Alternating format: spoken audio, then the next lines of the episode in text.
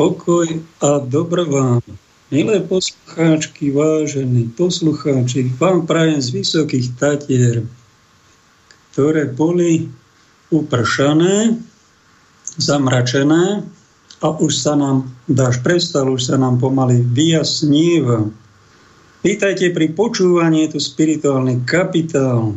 Aj tí, ktorí ste robotníci, pracovníci, máte radi prácu, tu vonkajšiu, blahoželám vám, ale aj takí, ktorí sú manekíni, ktorí až tak práca fyzická im nevonia a všeli ako sa fintia, sú radi pred zrkadlom a chcú nám ukázať, ako dobre vyzerajú a to je ich najdôležitejšia misia medzi nami sa ukázať, predvádzať nejaké svoje tela alebo šaty a v tomto vidia zmysel života. Aj, takýto, aj takúto podobu má život a nemôžeme byť všetci rovnakí však.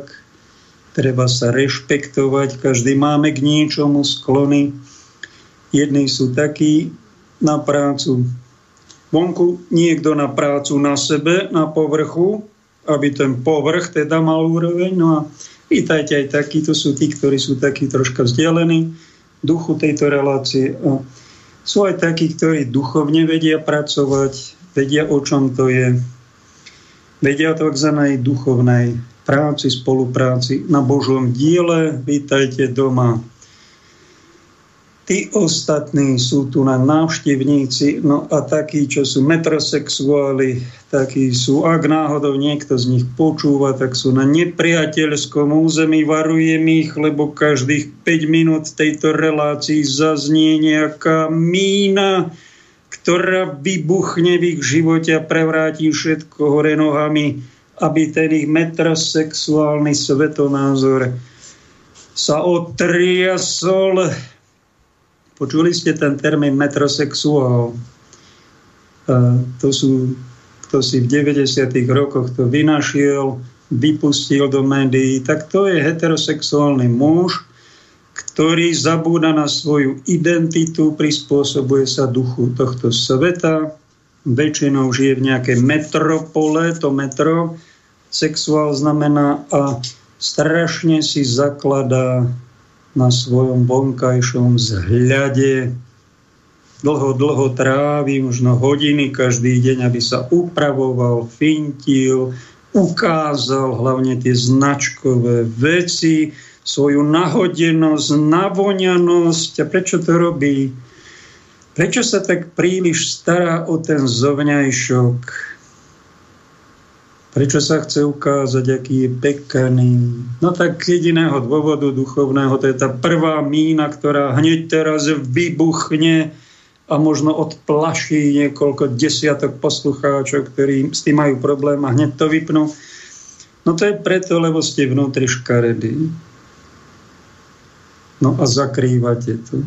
Tak ako to veľakrát v živote sa stáva, keď je niečo veľmi nepríjemné tak to nechceme nie len druhým ukázať, ale sami si to prikrývame, neodhalujeme, necháme to zakryté, hoci je to bordel, ktorý sme zabudli upratať možno minulom tisíc ročí a ešte stále je to prikryté, lebo sa nám do toho nechce, sme bordelári a navonok ukazujeme, že všetko je v poriadku. Keďže som vyznávač, dedič vyznávač a doporučovač katolíckej tradície, ktorej som sa narodil, pán Boh mi to vybral a ja som až postupne zistil, aká je táto tradícia aj nielen najstaršia v kresťanstve, ale aj veľmi vzácna.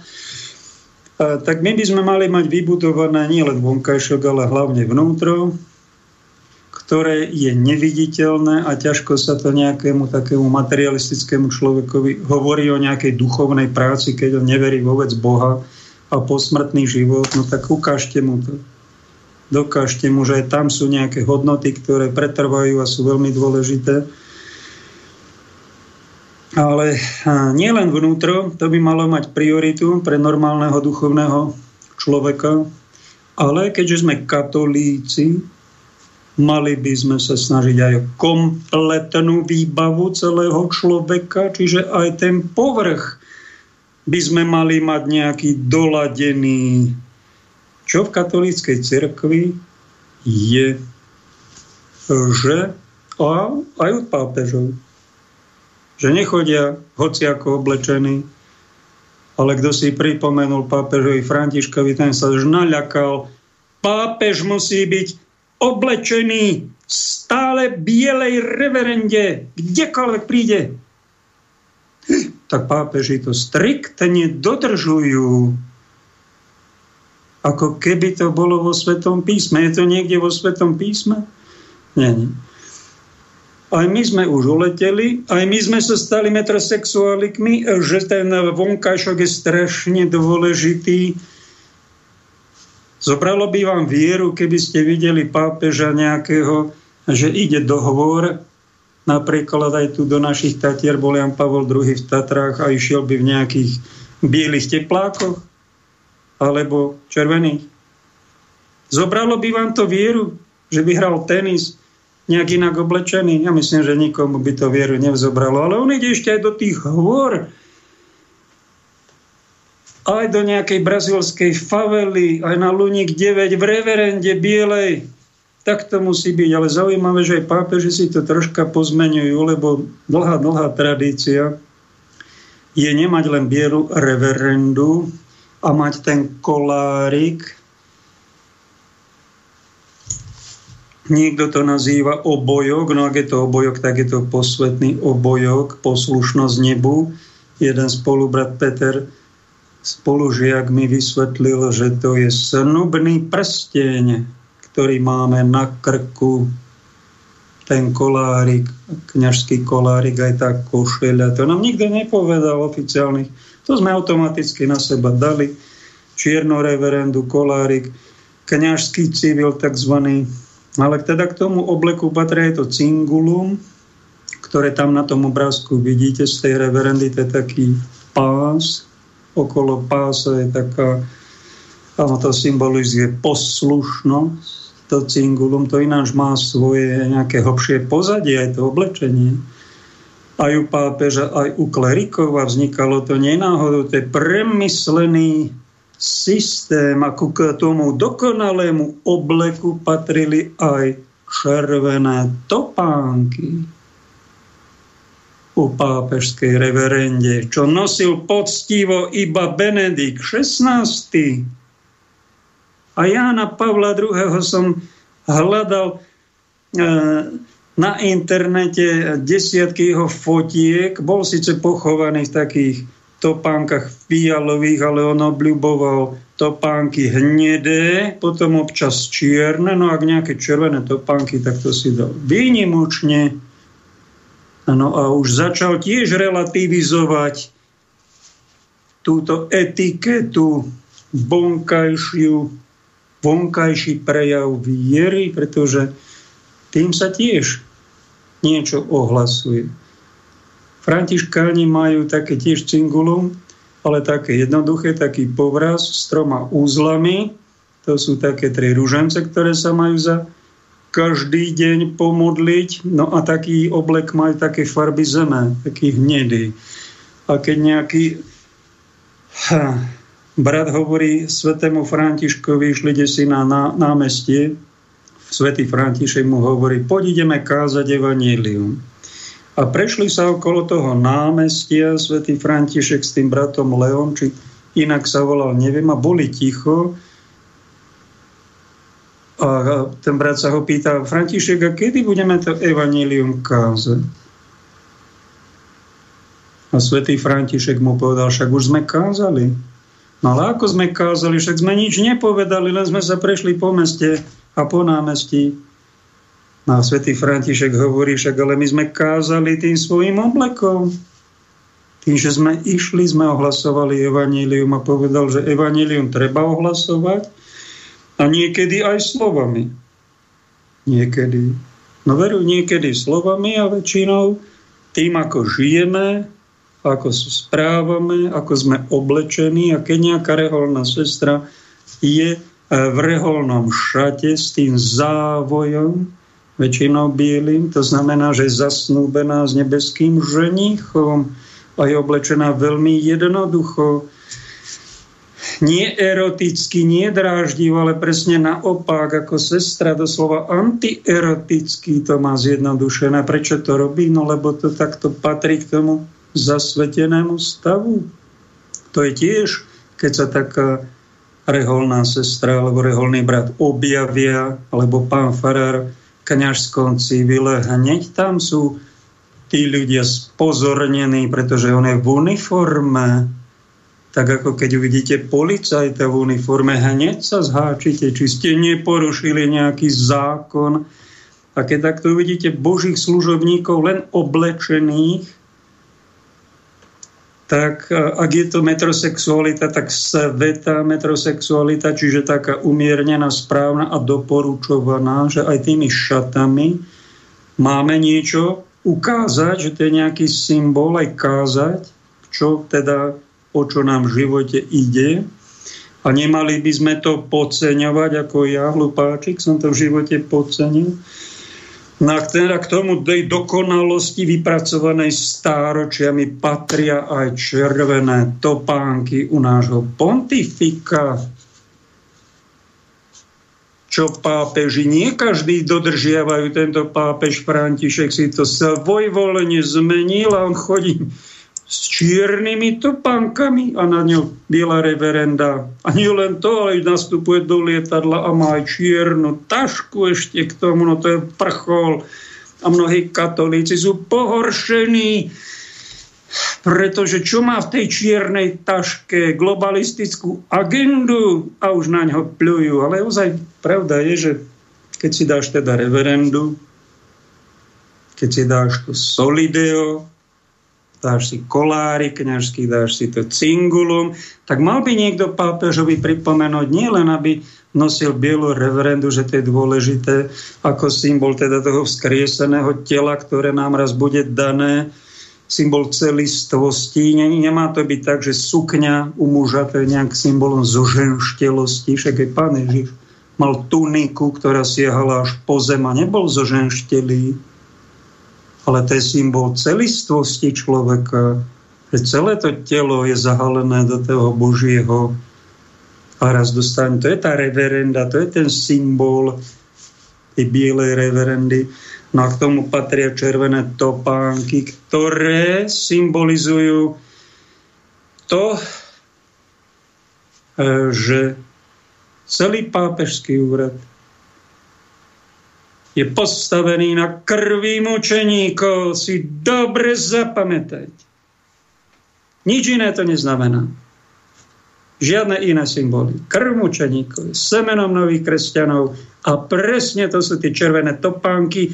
Aj obrovská chyba, že sa nám to z cirkvi katolíckej vytratilo aj u pápeža Františka. Ten tomu nedáva do voraz, čo je jedna z jeho podstatných či menej podstatných chýb, chybičiek, mal by si tieto pánky dať červené vyrobiť. Žiaden protest na ňo není, že pápež, to sa nekritizuje, no tak keď sa nekritizuje, tak nech sa páči. Ale ja som Pavol, Pavel a Pavel má právo kritizovať aj Petra, aj Apoštola Petra. Aj to by ste sa dočítali v Biblii Nového zákona, v skutkoch apoštolov a všetci tí, ktorí ste zabudli kritizovať svojich predstavených,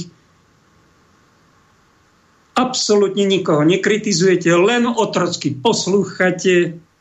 Pán Pavel, Pavel odkazuje, nežijete biblickú, ani kresťanskú, ani katolícku vieru o svojej kompletnosti. Už ste, si, už ste napadnutí slobodomorárským vírusom, bezbrehej tolerantnosti, ktorý sa nám tu do cirkvi dostal po druhom vatikánskom koncile a vyčíňa v nás aj okolo nás a tuneluje katolícku vieru. Potom je tu bordel taký, aký tu nebol v celých dejinách. Kvôli tomu, že kresťania neplnia svoje historické poslanie a ustupujú. Pius XII povedal, sme ako cúvajúce vojsko, To je naša hamba. To je naša hamba. Pretože Kristus víťazí aj v dejinách. Ak sme, ak sme s ním, mali by sme byť muži bojovníci a nie metrosexuáli, ktorí si dávajú dôraz na vonkajšok, na svoje tituly a svoje postavenie a nič iné, len čúšať a poslúchať a byť otrok a v takejto otrockej podobe ponúkať vraj najpravejšiu vieru. Počúvajte dobre, akú má históriu červené topánky. Bolo to už starovekom Ríme, červené topánky mohli v tom čase nosiť iba vysoko postavení ľudia. Tam to bol, v starom Ríme to bol symbol moci, vznešenosti aj s tým spôsobom aj nadradenosti, čiže pýchy. Čase Byzantskej ríše si červenú obu mohli na nohy nastoknúť iba cisár a cisárovna. Taká bola vtedy etiketa. Cisár z Ríma v 4. storočí presťahoval do Carihradu, pápež tam zostal po ňom a mnoho kompetencií, ktoré mal cisár, prešlo aj na pápeža, aj vrátane sovetskej moci, aj tie červené topánky tam prišli, ale nie ako symbol nadradenosti, ale symbol ohlasovania Ježišovej zvesti, ktorej najvernejší svetkovia boli mučeníci a ich preliata krv za Krista, za pravdu, za spravodlivosť. Nič iné tieto červené topánky neznamenajú. A keď ich pápež Benedikt verne nosil, tak nám niečo veľmi dôležité pripomenul. Pravdepodobne on je na tejto fotke ktorú vidíte na dnešnú reláciu. Zo svojho života aj ja som bol medzi tými, ktorí, ktorí sa hrali, že sú strašne veľmi duchovní a vnútorní a nepotrebuje to prejavovať na vonok ani oblečením, ani kňažským oblečením. A keď som bol aj v nemocnici, tak som Mal síce kdekoľvek som prišiel, na to oddelenie by ma aj nepustili, mal som aj biely plášť, aj biele prezúvky, aj biele nohavice, tam sa to patrí ako člen multidisciplinárneho týmu, ale pod tým plášťom som mal tričko, veľakrát, biele. A myslel som si, že ja nepotrebujem ukazovať, že som kňaz. Ale čo som počase zistil, a netrvalo to dlho, že sa ku mne chovali ako k nejakému niečo medzi sanitárom a udržbárom na tej, na tej hierarchii tých hodností aj v nemocnici, kde si na úplne kde si na poslednom mieste ako nejakému chudáčikovi, ktorý tu zavadzia. A to som mal v rukách Božie telo, Ježiša Krista, dobrú vôľu, že teda vždy som si pomyslel, pane, idem tebe, v tom chorom človeku, ktorá zavolali ma k nejakému chorému, alebo trpiacemu, alebo umírajúcemu, tak som si pomyslel, dal som si ten svetý úmysel, svetú intenciu, že ja idem za trpiacim Kristom v tom pacientovi a idem mu doniesť eucharistického Krista, odpustenie hriechov, ktorú má kniaz kompetencii. Pomážem ho svetými olejmi, ktoré mu pozbudia, zbavia ho neznestelných bolestí, udelia mu špeciálne milosti. Toto som všetko takto bol vyzbrojený a ešte okrem toho som bol veľmi slušný a pokorný, ale to nič nezaberalo, to bolo strašne o ničom. Takáto výzbroj duchovná. Kým som nepochopil na tých nemocničných izbách, a to na 13 poschodiach na B1 a na 13 poschodiach na B2, ešte na detské oddelenie sme chodili aj niekedy aj na psychiatriu, ale to bolo 6 kilometrov v starej nemocnici. Ako náhle som si dal kolárik, kňažskú košeľu s tým posvetným kolárikom, čo symbolizuje snubný prsteň, všetky sestričky na všetkých oddeleniach, obrovská úcta ku mne ako človeku, ako kňazovi a išli so mnou ešte aj na poslednú izbu, nech sa páči väčšia úcta. ako k riaditeľovi nemocnice, k tomu kňazovi. A prečo? Pre tú košeľu, pre ten kolárik pod tým plášťom. To obrovsky zaberá hlavne na ženy, sestry, dievčatá, uniforma, dizajn a príslušnosť k armáde, okrem toho, alebo toto som nezažíval. Ja som, a to chcete? A poďte sa, tam, tam je pánova, chodte tam, chodte tam, je na tretej izbe a pod oknom je.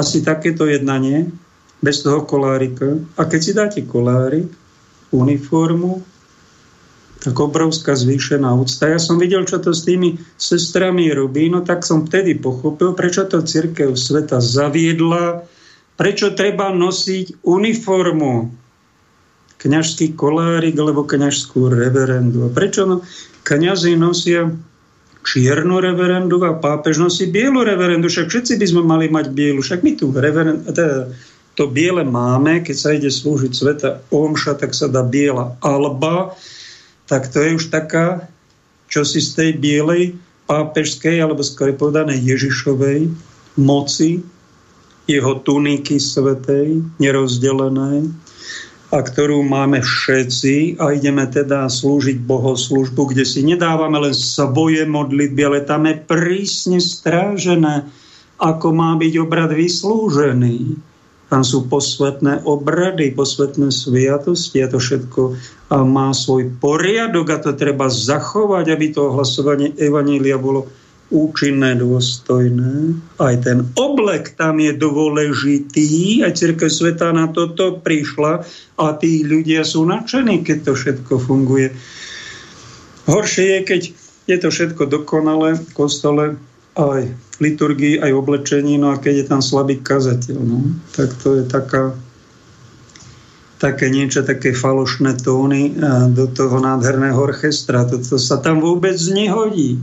Ale keď je výborný kazateľ, nadšený, pravdivý, osloví, nekecá dlho ako ja tu, ja si to môžem dovoliť v relácii, pretože vy mňa si môžete kedykoľvek vypnúť, ale kniaza si vypnúť nemôžete No tak to je aj umelecký zážitok.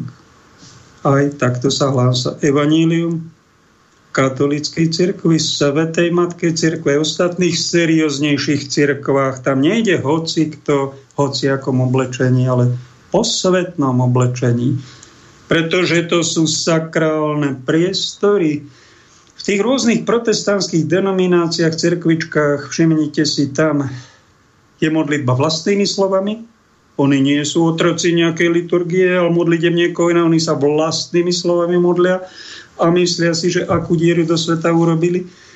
Ohlasujú evanílium a niektorí slušnejší si dajú kravatu, oblek, no a niekto to hlása aj v tričku, ale už na ten prvý pohľad zbadáte, že keď to není oblečené v tom posvetnom rúchu, no tak tam chýba nejaká serióznosť, tam není úcta tomu slovu, k tomu ohlasovaniu. Tu si to ohlasuje každý hala, bala, ako ho to napadne, ako sa mu zachce. My v Matkej cirkvi nemôžeme ohlasovať, ako sa nám zachce. My sme viazaní aj nejakou poslušnosťou svojej posvetnej tradícii, ktorú máme na tej istej úrovni ako Sveté písma, Božie slovo. Len aj všimnite si, tá tradícia sa mení. Jeden pápež má čierne topánky, František, e, pred ním Benedikt červené topánky a Jan Pavel II mal raz topánky hnedé a potom čierne, potom občas aj červené. No tak a potom ako? Tak potom svojvoľne si tam zasahujeme aj pápeži, potom aj my do toho, ale my sme viazaní aj úctou tým predchádzajúcim hlavne svetcom, čo pápež Benedikt krásne pripomenul, že najlepšie, najkvalifikovanejšie a najspolahlivejšie vykladajú sveté písmo svetci svetci. Nepovedal pápe, iba pápeži najlepšie vykladajú Bibliu, evanielium a všetci sa pozrite na mňa, lebo ja som pápež. Toto Benedikt nepovedal, takýto hlupák nebol. Bol múdry pápež, ktorý povedal, že svetci sú najspolahlivejší vykladači Ježišovho učenia, celej Biblie. To sú nositelia tých najpevnejších kresťanskej tradícií, ktorých si treba veľkou úctou teda popri Kristovi, Pane Márii, všímať, na nich zakladať a ich e, výklady pomôcť obohacovať aj možno svojimi doplnkami, na ktoré máme právo, len aby toho nebolo príliš. Tak som začal tým, že sme trocha aj manekíni. Je to hriech byť manekínkou? Není to hriech. Však aj to je povolanie. Aj šaty musí niekto predvádzať. Však aj šaty máte pekné, každý deň si na seba dáme šaty. Ale prečo by sme si mali dať tie najotrhanejšie šaty, najsmradľavejšie, najškaredšie, čo, čo kde si v second hande, ani, ani také sa ne, ale o niekde vyhodené z romskej osady, to si máme dať zo skromnosti? Pravda nie. Však my sa máme slušne obliecť. Máme mať na sebe čisté veci, neprepotené, nedotrhané, hoci dnes je moderné, dotrhané, rýchle mať raz som išiel si kúpiť rýchle, čo si každý rok kupujem. Stačí mi, netreba zo 70 eur, za 10 eur sa dajú rifle dnes zohnať, čo bol luxusný tovar za socializmu a mal som roztrhané na kolene rifle. No a pozerám, však toto je ešte viacej dotrhané, tu aj to nové a stojí to 65 eur, takéto rifle zvláštne. Aká je tá móda. Je dobre byť troška aj manekín, ale príliš povrch E, prílišnou láskou nemilovať, pretože to, je má, to by bolo málo. Byť nahodený, byť len pekný návonok. My musíme byť troška aj boží robotníci, o tom si niečo povieme v druhej časti, ale ku kompletnosti človeka, aj spirituálneho človeka, patrí mať aj pekne upratané veci okolo seba, ak niekto maluje, môže mať aj tvorivý bordelík, nech sa páči okolo tej malby, ale nie všade, v celom dome, v celom byte, v garáži, v aute, všade bordel, aj v svojej hlave, všade. To je znakom toho, že ty nie si pekne upravený. A podobne, keď niekto chodí v špinavých veciach, neperie si veci, zapácha, tak to sa k spirituálnemu človeku nehodí.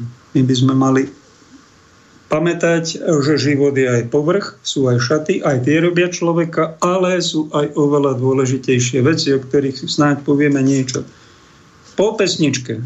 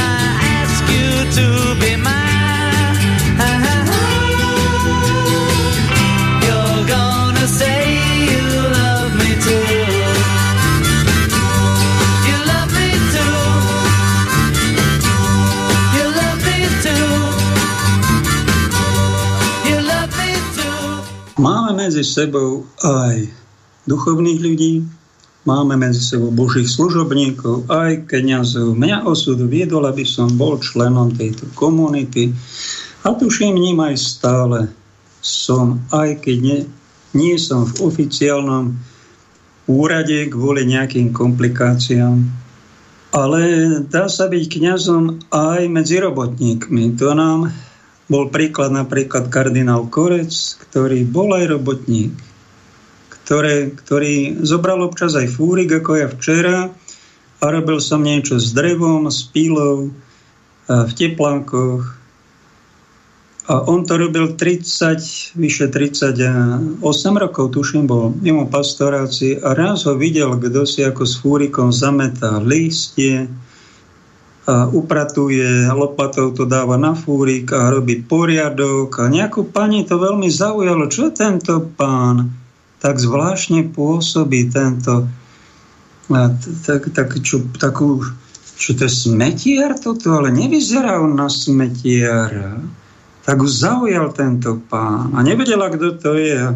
Až prišla na jednu púť, padol komunizmus a zrazu ten pán smetiarik ktorý tam upravoval ulice, bol biskup, pomenovaný biskup v Nitre a neskôr to bol náš slovenský kardinál, ktorý štvrtstoročie ešte spravoval nitrianskú diecézu. On bol dlhé roky robotník. Robil ako popoluška si a ostatní, ktorí boli pro komunistickí a paceminteristickí sa zabávali a chodili po báloch a jemu nechali také E, veci, ak pre posledného udržbára. No aj to život prináša. A je dobré, keď kniazy si občas oblečú aj monterky, robia aj fyzicky, aby nespišneli. Vedia, ako žijú pracujúci ľudia, lebo keď sú oddelení od života a majú veľmi príjemný život, a robia si len tú svoju posvetnú liturgiu, žijú si tých svojich palácoch a palácikoch, jazdia už na všelijakých moderných autách, sú zabezpečení a majú tzv. pohodlný život, tak môže im šibnúť z toho a stanú sa manekíni, metrosexuáli, keď prídu si na návštevu, povedala jedna pani, že bol tu pán Farár na návšteve a čo, čo on zanechal? No viete čo, takú silnú voňavku mal značkovú, že ešte tri dni sme ho cítili v tej kuchyni. No tak to ste tam zanechal takýto dojem, dôstojný pán. No ale vy by ste mal zanechať nejaký iný, však to sa nepíše, tak smrdeť nemusíme. Ale zase, aby sme príliš nevoňali, aby sme neboli príliš navoňaní, pretože aj to neoslovuje ľudí, skorej ľudí odrádza od svetej viery, od Ježiša. Čím viacej máme titulov, úspechov, čím viacej voňaviek, a čím lepšie auta, čím viac sa nám darí, tým nám uniká a keď občas kážeme, ľudia to počúvajú a je to od života, ich života, ich trápení, ich krížov vzdialené, tak povie ako jeden podnikateľ Fero, ja to nemôžem počúvať toto. Mňa bolia z toho uši. To je taká chobotina, aby som nezahrešil ten presný výraz, čo, som tu, čo to tu vyriešite. Ste úplne mimo života. Aj to sa môže stať kňazom a nekínom, keď nie, sú včas napomenutí a keď sa takéto typy relácie nedostanú do oficiálnych katolických novín či Rádia Lumen. Tak, keď mám tu chvíli priestor, tak tu o tom niečo poviem. Že máme aj kniazov robotníkov a máme aj kniazov manekínov. Ku týmto dvom odlišným stavom smerujú tí, čo sa snažia o identitu kniaza. Kňaz robotník má ako prioritu, čo si dnes odo mňa praješ, nebeský Ocko, čo je tvoja vôľa? Robí to presne tak, ako Ježiš. Na tomto kňazovi robotníkovi najviac záleží. A potom, keď prídu nejaké pokyny, tak potom koná a nehrá sa na nejakého kresťanka, ani kňažka. Ale koná a vie robiť aj fyzicky, aj pomáhať, aj sa obetovať. čo ho manekín není schopný.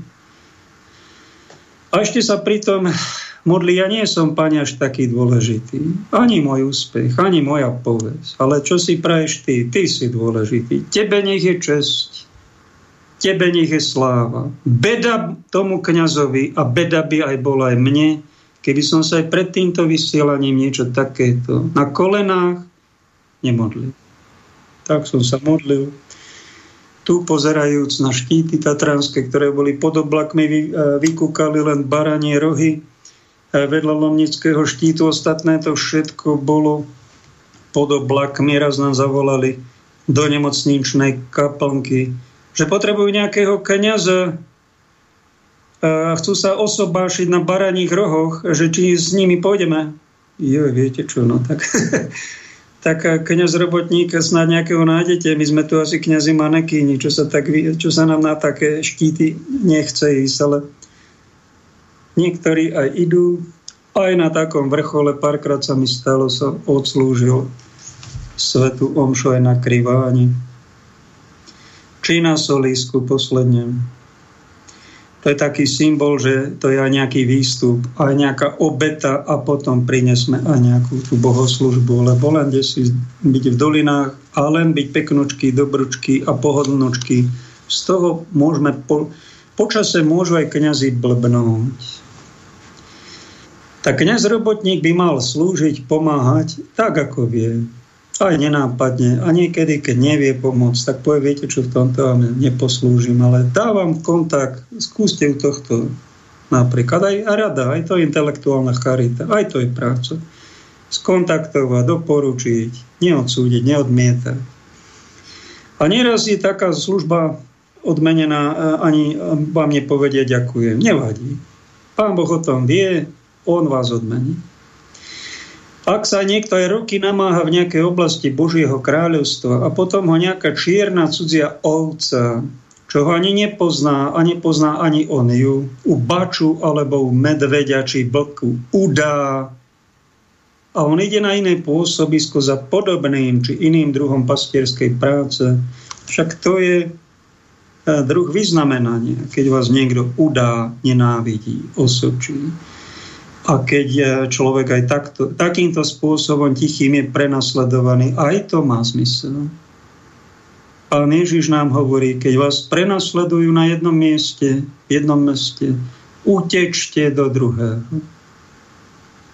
Sám som to zažil. A keď som sa stiahoval za 9 rokov na 9 rôznych miest a nevedel som, kde zajtra budem nocovať a o, z jedného ma vyhodila nejaká veľmi presvetá katolíčka, no tak som to bral, však to je šport, ktorý sa volá Saveta viera a je dobré sa spolahnúť na pána. A nie na nejaké aničky či paničky. Takto zbiera niekto v službe Božej očierňujúci titul za titulom od blázna cez otca nemanželských detí, zlodeja farských peňazí, frajerkára až po nejakú intimnú obľudu. A väčšinu, keď vás niekto obvinuje, to sú tí, ktorí si neočistujú svoje srdce a premietajú si to na iných a keď to nerobia dlhé roky, tak to robia, už ani nevedia prečo obvinia niekoho v Božích službách, brata, sestru, kniaza, či biskupa, či pápeža. Áno, a myslia si, že urobili dobrý skutok, ale vlastne tým len prezrádzajú na seba, že oni sami sa neočistujú. Oni sami majú tú špínu v sebe, a oni nás vlastne, keď nás osočia, udajú a potom príde nejaké malé či väčšie prenasledovanie, oni nás vlastne tým prosia o pomoc. No tak im pomôžme. Aj to je duchovná práca pre kniaza. Či Božieho služobníka niekde inde na Božej roli. Čo manekín, to je vyšší level. Toho nikto za roky a 10 ročia neudáva. Ten je zo priateľ so všetkými, s týmto svetom na všetkých sa len usmieva. Žiaden duchovný boj je obrovský opatrný. Na čo? Na čo opatrný? No presne na to, len aby išiel kariérne hore. Na to je strašne opatrný a urobí všetko preto, aby ten postup bol taký koordinovaný, konzistentný, aby sa dostal až na vrchol tej pyramídy, či pyramídky svojho života a tam čo sa robí v tej pyramíde? Ja to je ten vrchol narcizmu. Ja! No ale to sa ešte s kresťanstvom páni manekíni, kolegovia, ex-kolegovia ešte ani nezačalo však. Ten vyšší level začína už od seminára a ich priority sú tiež tituly, ale nie tie degradujúce a platiace až v nebi, ale tie, ktoré uznáva tento svet jeho prioritou je to, čo vyhovuje postupu nahor v spoločenskom rebríčku, mojej odbornosti, renomovanosti a mojej v podstate čo? Boha oslave? Nie. A čo? No seba oslave. Ja, seba oslave. Ja. A sme doma. Na výpomoc kolegovi nemá čas.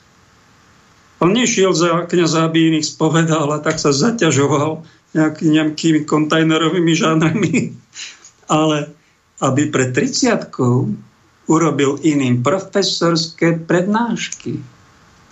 Chodí iba pekne nahodený. On nevie, čo sú špinavé monterky, ani duchovne špinavé monterky. Jeho asexuálna čistota, to je veľmi dôležitý termín, je uchavacujúca hlavne pre mládež kým kniaz robotník sa s ňou nevystatuje, roky spoju ľudskosť spracúváva, lebo ho podedil po rodičoch v znesvetenom stave a si to aj bez mučenia prizná kniaz Manekín, ten s Erosom, žiaden problém nemá, nemal a mať nebude a klame, že e, to myslí si, že toto je ten ideál, a ten problém si on vyriešil raz a navždy pravdepodobne, ja neviem ako, ale asi radikálnou duchovnou kastráciou, keď si eh, v nejako, neviem kedy, vydrapil ten svoj eros aj s káblikmi. Raz a navždy, bez boja, stačilo trochu bezcitného násilia voči sebe a je to. A tak sa stal nie metrosexuálom, ale novou sexuálnou orientáciou asexuálom, ktorému začne však ako vedľajší účinok z tejto unáhlenej svetosti a presvetej čistoty raz neprirodzená pícha, ktorá sa vyžíva v odsudzovaní napríklad iných, čo sa nejako ako ľudia pošmykli, spadli a sa zablatili. Duchovná neplodnosť sa mu bude prejavovať tak, že dosiahne 7 akademických titulov a 3 cirkevno-hierarchické, ale stále cíti, že to je ako si málo a musí na sebe ešte viac pracovať a ešte viac tlačiť na iných, po slovensky buzerovať ich za zbytočnosti, aby podávali ešte väčšie výkony ako otroci a dať im za to stále menšiu výplatu. A bude aj všelijako vymýšľať, ako komplikovať život robotníkom, hlavne tým včeličkám vo farnosti, aj medzi zasvetenými, ozajstným veriacím či študentom.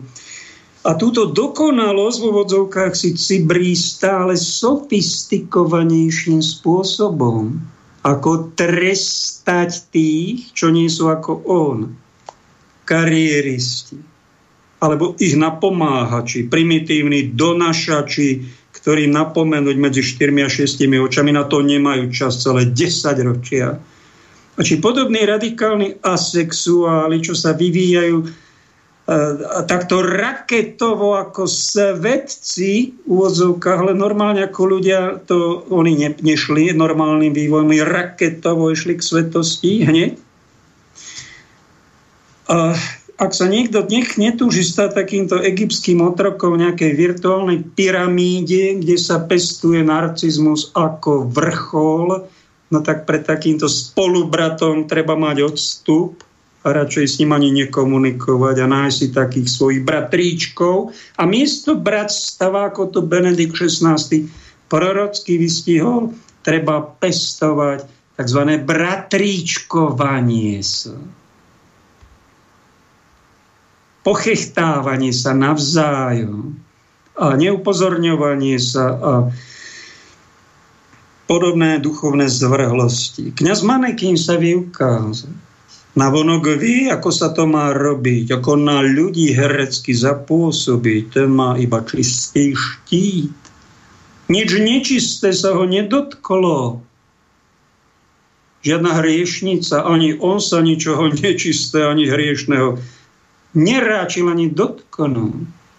Namočiť sa do problému, tomu nehrozí rád sa dáva odfotiť s rôznymi v úvodzovkách matkami Terezami, ktoré sa nečistých vecí chudiatka v práci dotýkať musia, lebo to vylepšuje jeho imič.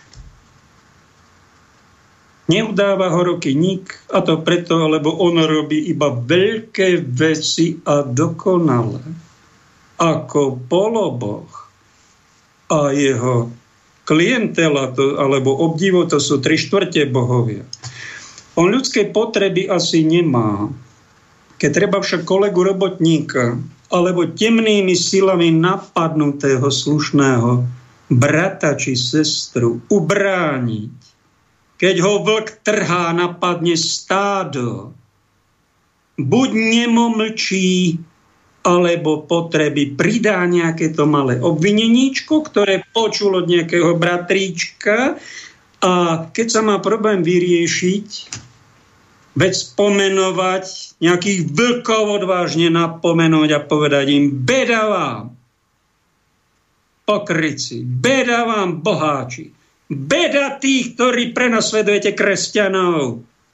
Miesto tohto beda ktoré on nepoužíva cez celý život, rýchlo strčí hlavu do piesku cez leto a v zime do kopy snehu a majú tam pevne zastrčenú, až kým ho neprimrzne.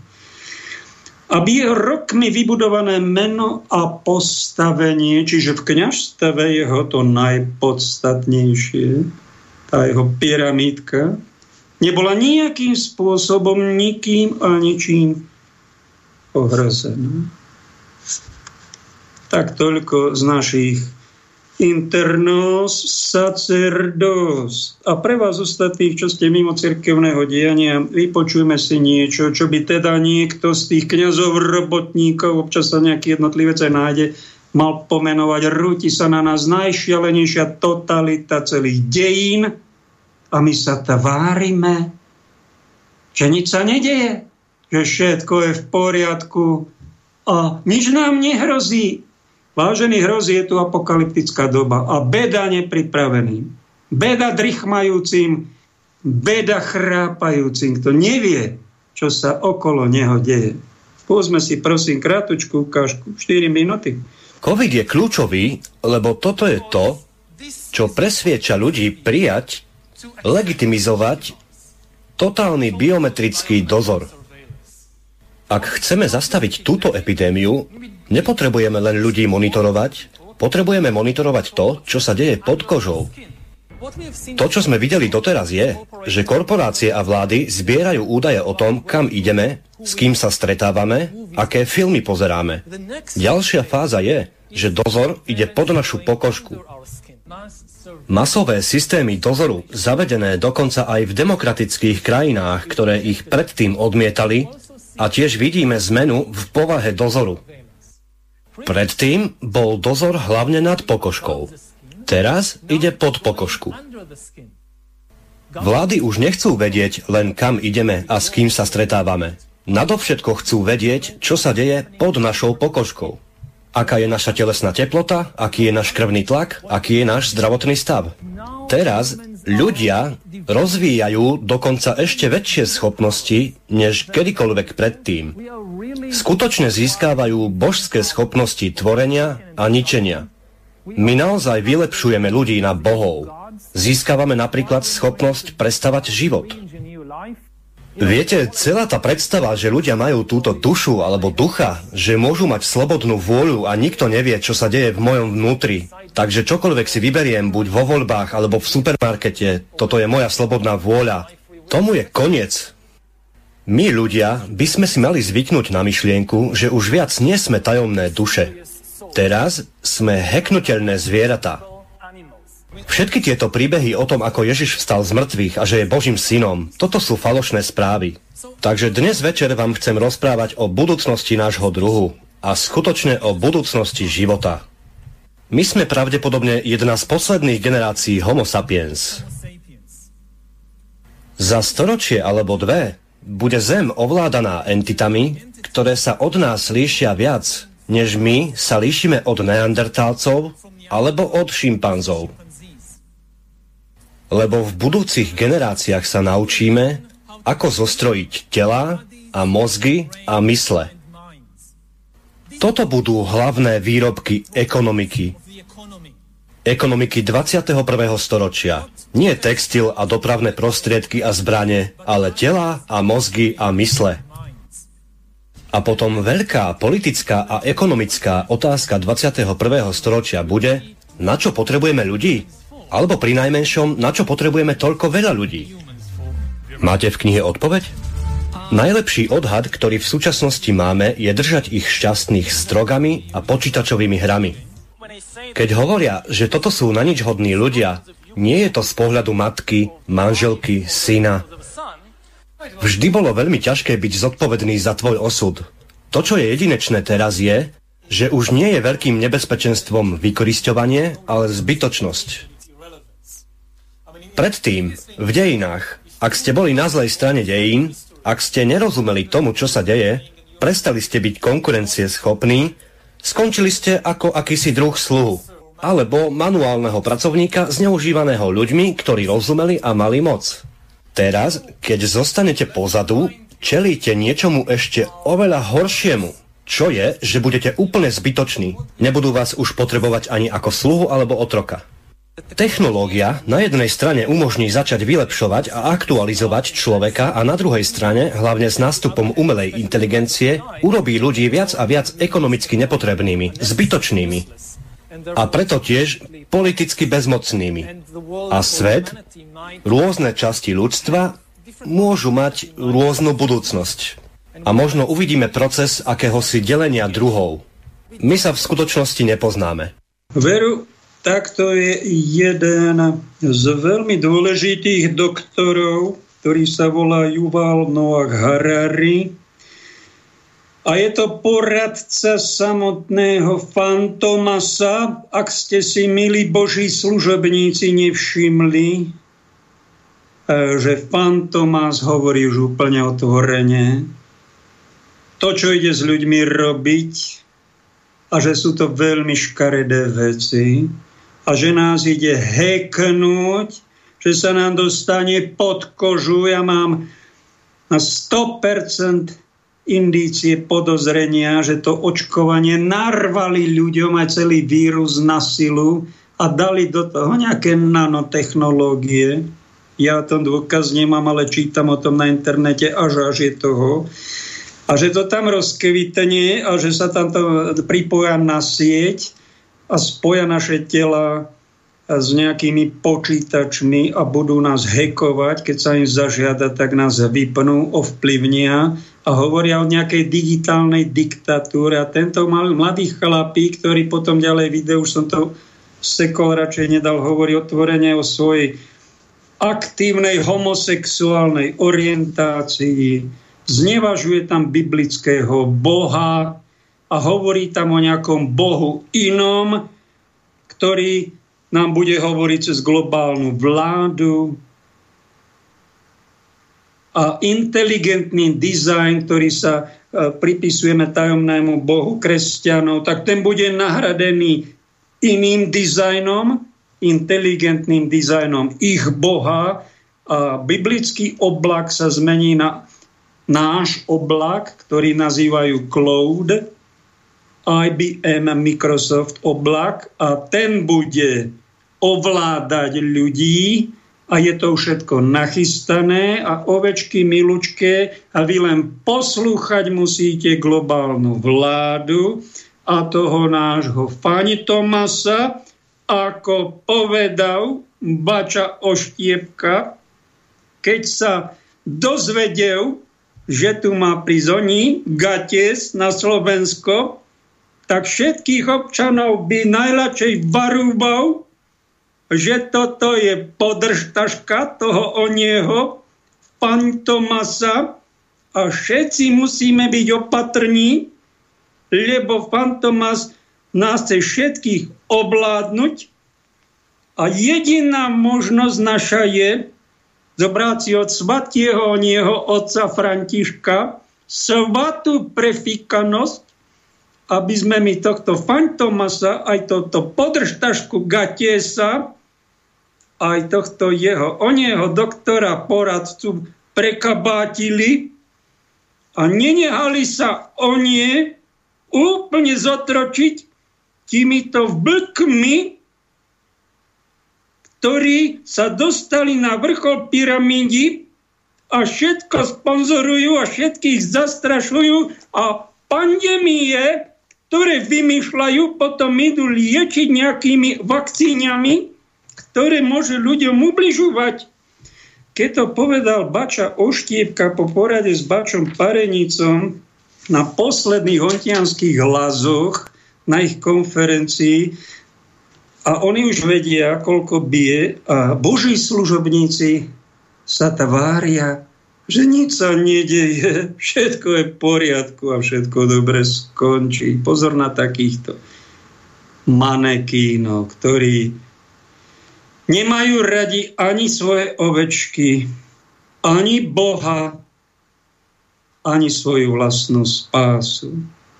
Radšej počúvajte Božích služobníkov, robotníkov, ktorí vám hovoria pravdu, včas vás varujú, a hľadajú nejakú možnosť, ako sa vynájsť, ako sa v tejto dobe divnej nezblázniť.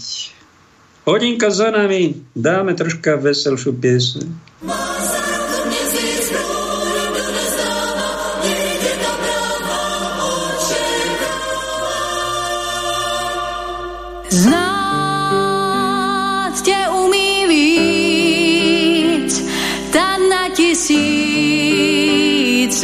Hvězd ti dává, tmou tě nepřestává.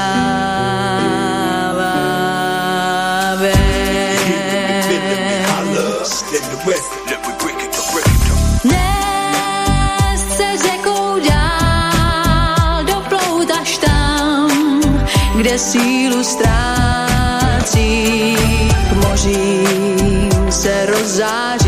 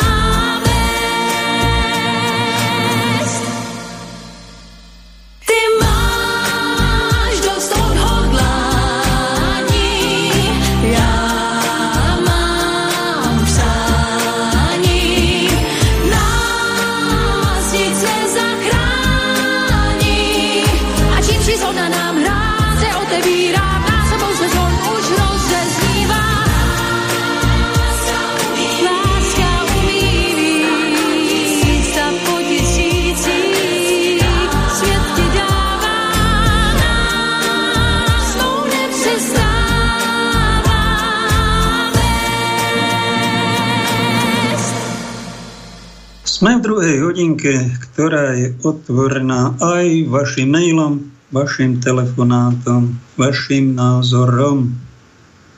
Ak chcete, využite tento ponuku. Pekne ďakujem tento týždeň Richardovi, Monike, Martinovi, Márii, Milovi a Mirovi za podporu tejto misie, ktorú mám v médiách a viac o tom je na umeniežiť.eu kde som popre, popridával nejaké tie článočky.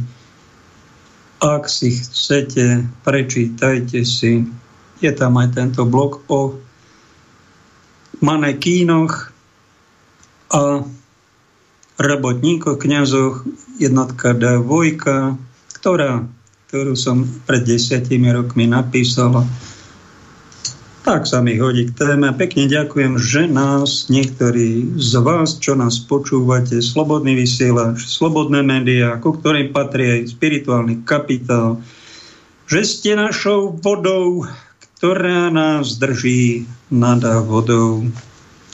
Ďakujem za vás, pánovi, keď sa modlím, dávam vás v duchu na oltár aj vaše rodiny, vaše problémy, vaše osoby z vďačnosti za to, že nám konkrétne svojimi, sú to nejaké čísla, ktoré sú odoslané na účet, ale za tie čísla si kúpime jesť. Kúpime niečo na seba. Môžeme žiť. Lebo realita je taká, že keby ste hovorili čistú pravdu, boli by ste ako profesionáli, aké skúsenosti by ste mali. Mainstream vás nechce počuť.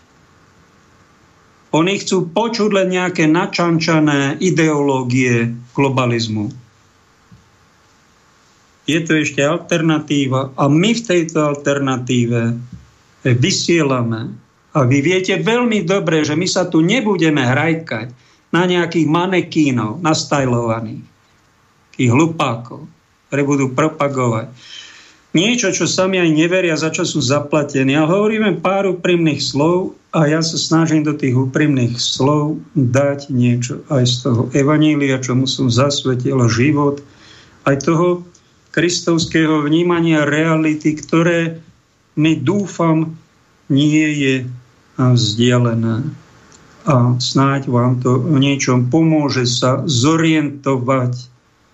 To je dosť dôležité sa zorientovať, lebo títo moci páni, voláme ich globalisti, títo faraónikovia majú ešte nejaký čas, aby tu s celým ľudstvom zatočili, oni to už majú naplánované.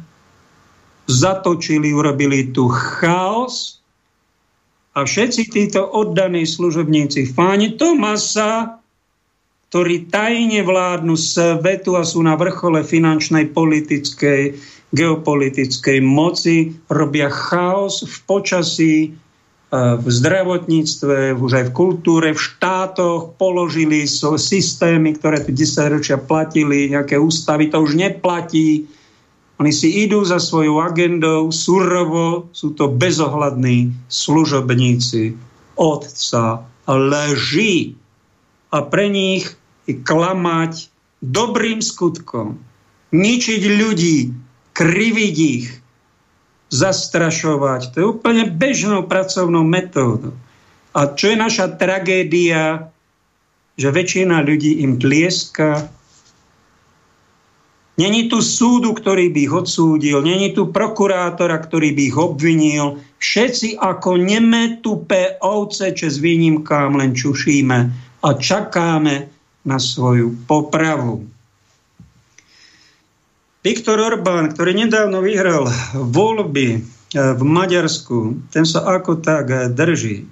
Hoci to bol tiež vraj veľký liberál, tak videl, že je zle so svetom, tak sa občas aj ozýva a bráni si to svoje územie.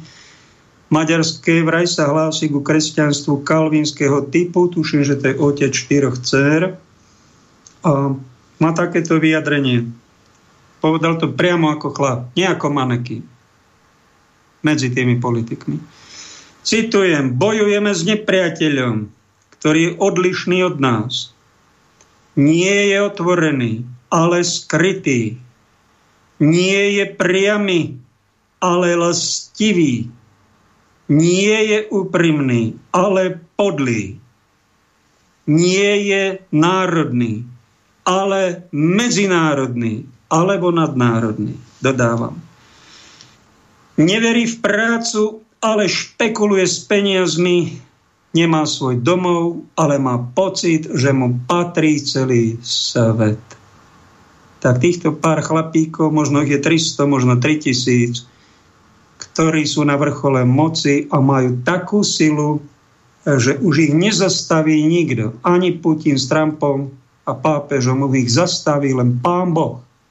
Je to apokalypsa, vážený. Záverečné časy a čakajte stále e, väčšie nejaké hrôzy. Tie hrôzy neprídu prirodzene, sú umelo naprojektované, umelo vykotené na vás. A umelé riešenia prídu s jediným cieľom, aby pripravili vládu, záverečnú vládu Antikrista, ktorý ponúkne samozrejme na ten chaos celosvetový nejaké svojské riešenia, ktoré budú ľudia vítať, tlieskať a bude to aj pekne vyzerať. Ale keď začne urážať pána Ježiša, prenasledovať kresťanov, keď sám seba začne e, vyhlasovať, že je ten najdôležitejší zo všetkých vládcov sveta, dá vám pod kožu čip, alebo vám vytetuje nejakým laserom na ruku, na chrbát ruky a na čelo laserom nejaké svoje znamenie a bude hovoriť, buď príjmeš toto, tento čip, toto znamenie, pokloníš sa mi a zriekneš sa Krista, a budeš členom môjho systému globalistického svetovládneho a budeš mať všetky výhody a môžeš sa zabávať, koľko sa ti ráči. Alebo to odmietneš, nepokloníš sa mi, čím nezobereš a budeš heknutý. A čo to je heknutý? No ja neviem, čo to je heknutý, ale dobre to nebude. Kdež sa musieť si schovávať. Ja neviem, kde, že vraj sveté omše budú zrušené a budú sa tí pravoverní kresťania, kde si schovávať, kde si v katakombách, že vraj to je blízko. Není ďaleko, ak pápež už vyjednáva, že ide do Ruska. Sú také predpovede od svetej matrony Moskovskej, nie len od dievčat garabandalských zjavení, že keď pápež pôjde do Ruska, potom vypukne záverečné prenasledovanie kresťanov. Na toto by som vás ja mal upozorniť. Či vás ja prichystám, to ja neviem. Však vy sa prichystajte sami. Ste dospelí ľudia, ja vám tu len niečo hovorím a že doba je vážna. A tá vážnosť bude naberať e, na intenzite. Ak sa chcete troška potešiť zo života, tak vypnite mainstreamové média vypnite, radím vám to pre vaše duševné zdravie,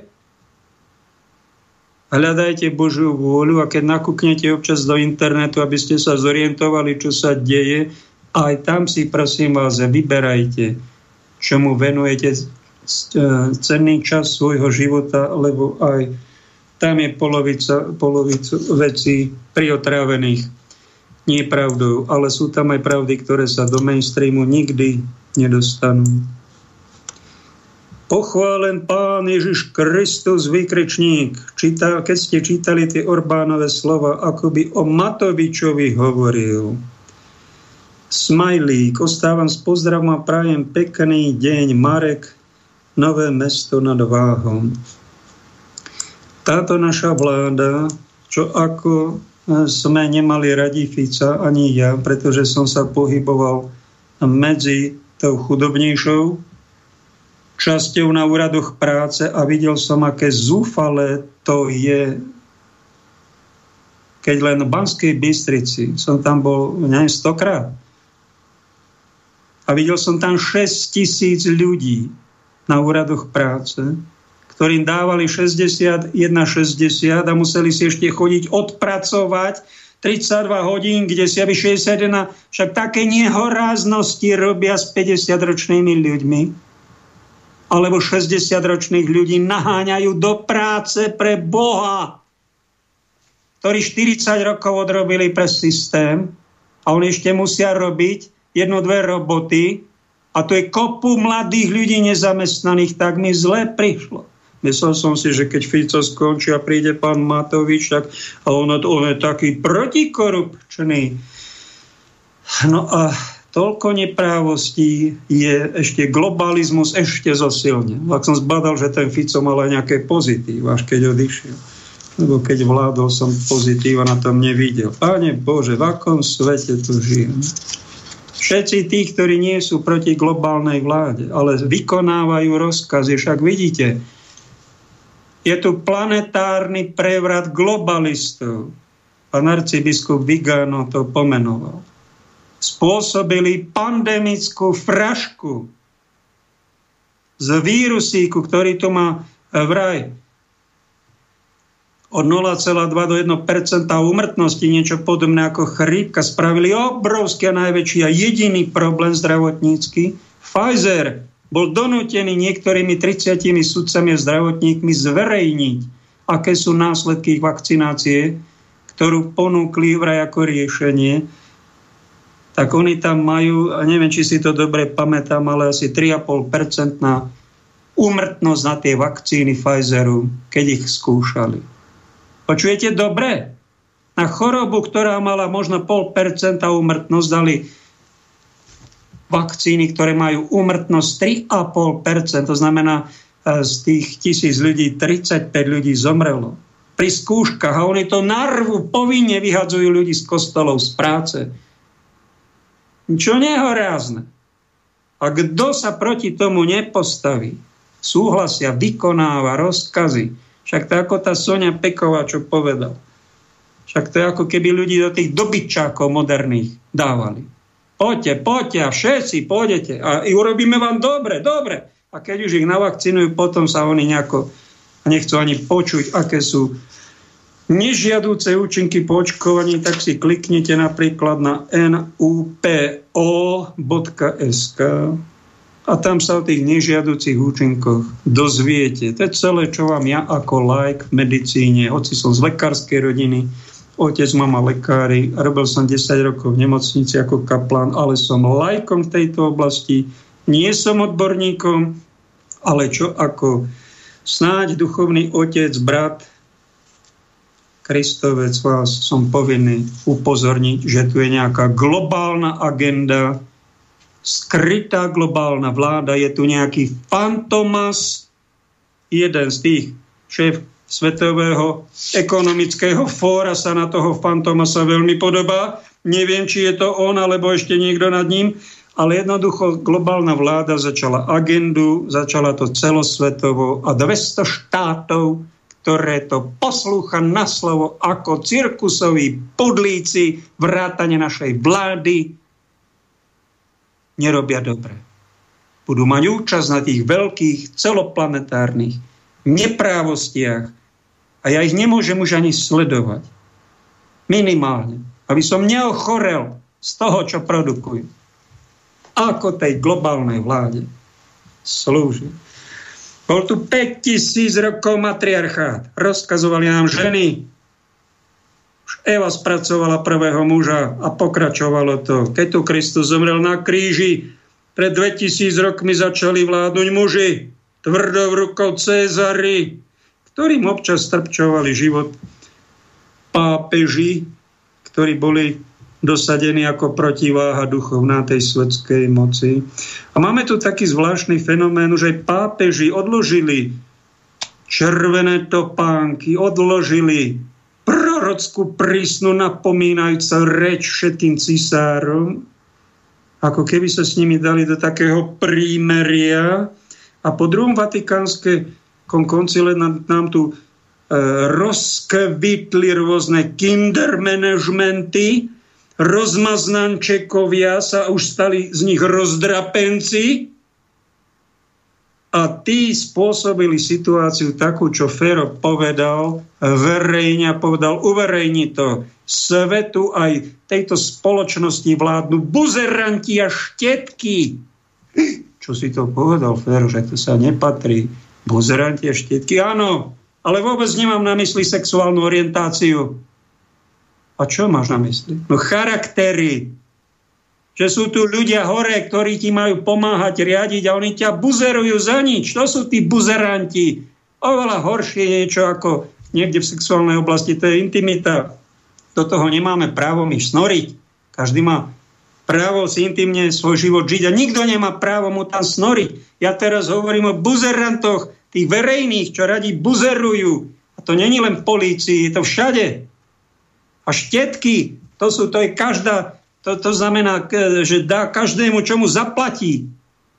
Nie z lásky, ale kvôli láske k prachom sa tu robí množstvo vecí. Títo vládnu svetom. Rozhneval sa Fero, statočný tu chlap. E, no a mal pravdu, no tak to už nechám na vás, no. čo je na tom pravdy.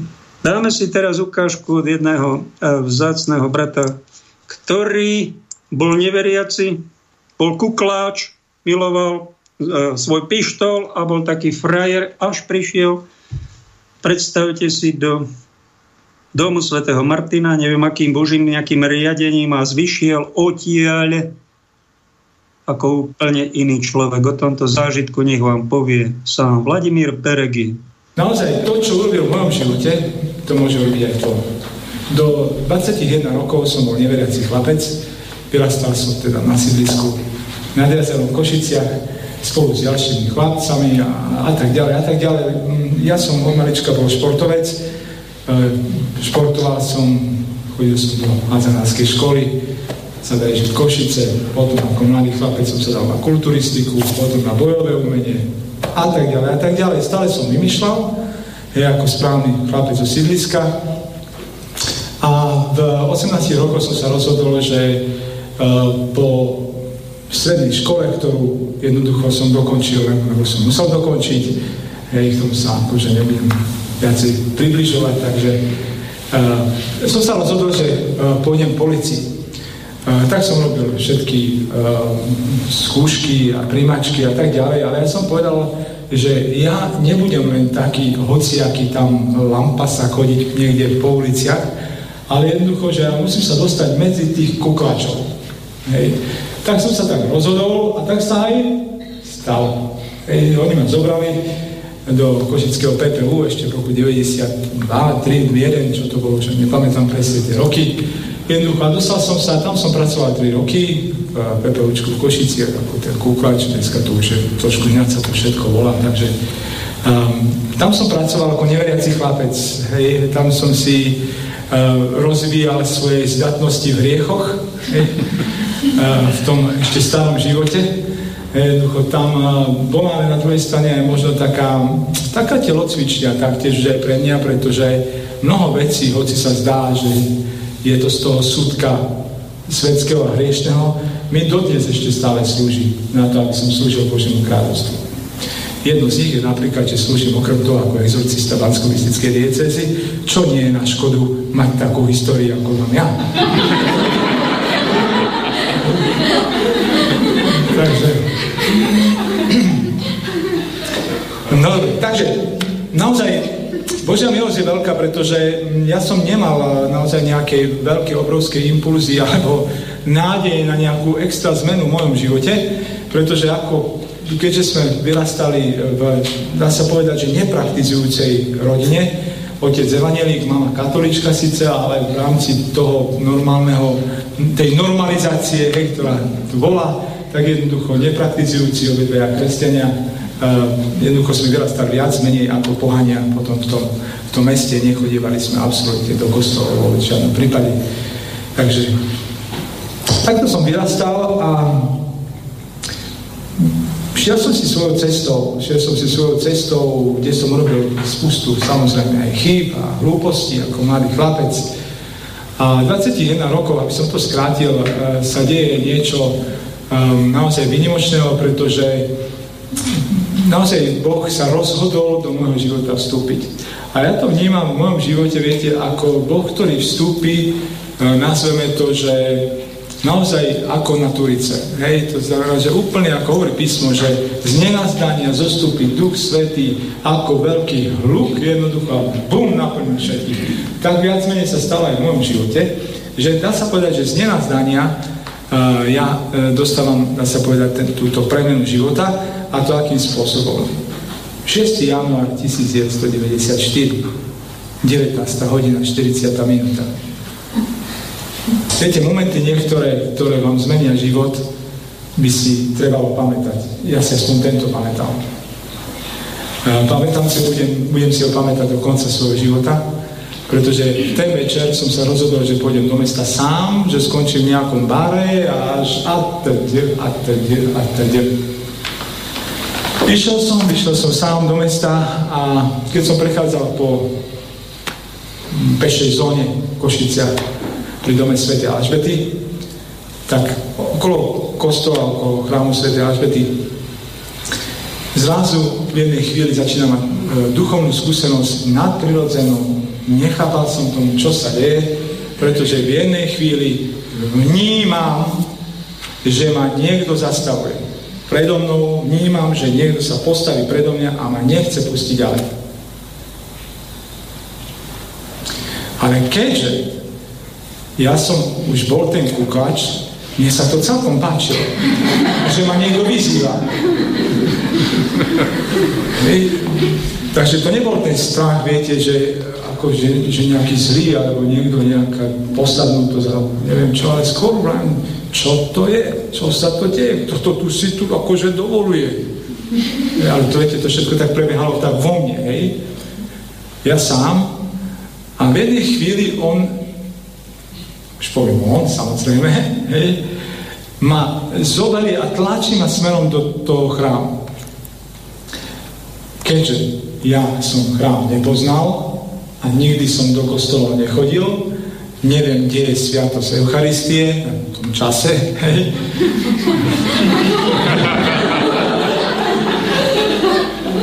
A tak som sa nechal viesť ako keby tou silou, nazveme to, hej, v tom čase, alebo tým tým, tým duchovnou, tou duchovnou skúsenosťou a on, a to ma vedie do, nuka do kostola. Ja sa čudujem, čo to, vrám do kostola, no, no ideme tam. Vošiel som do, tej, do toho chrámu v Košiciach a viete, že v chráme v Košiciach nie je Sviatosť Eucharistie v strede, v kostole.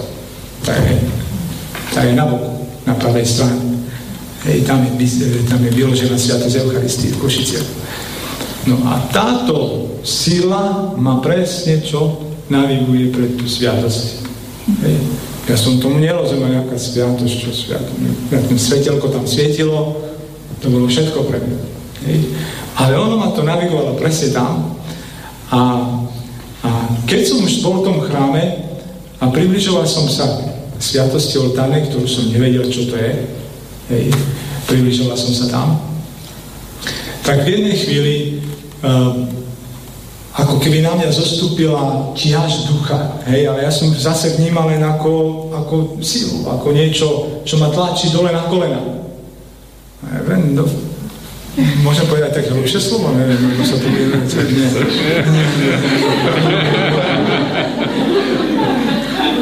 A ja vravím, um, je to, to sa nehodí, čo tu, tu ma bude niekto pokorovať. Chápete, ešte ten chlapec starý, ten kuklat starý vo mne, hej, som sa tak spieral, ale jednoducho ďalej tá, tá skúsenosť duchovná, ktorá na mňa stále viac a viac doráva, teraz povieme po našom, tá Božia sláva, ktorá na mňa jednoducho dorávala, až kým som nepadol na tie kolena.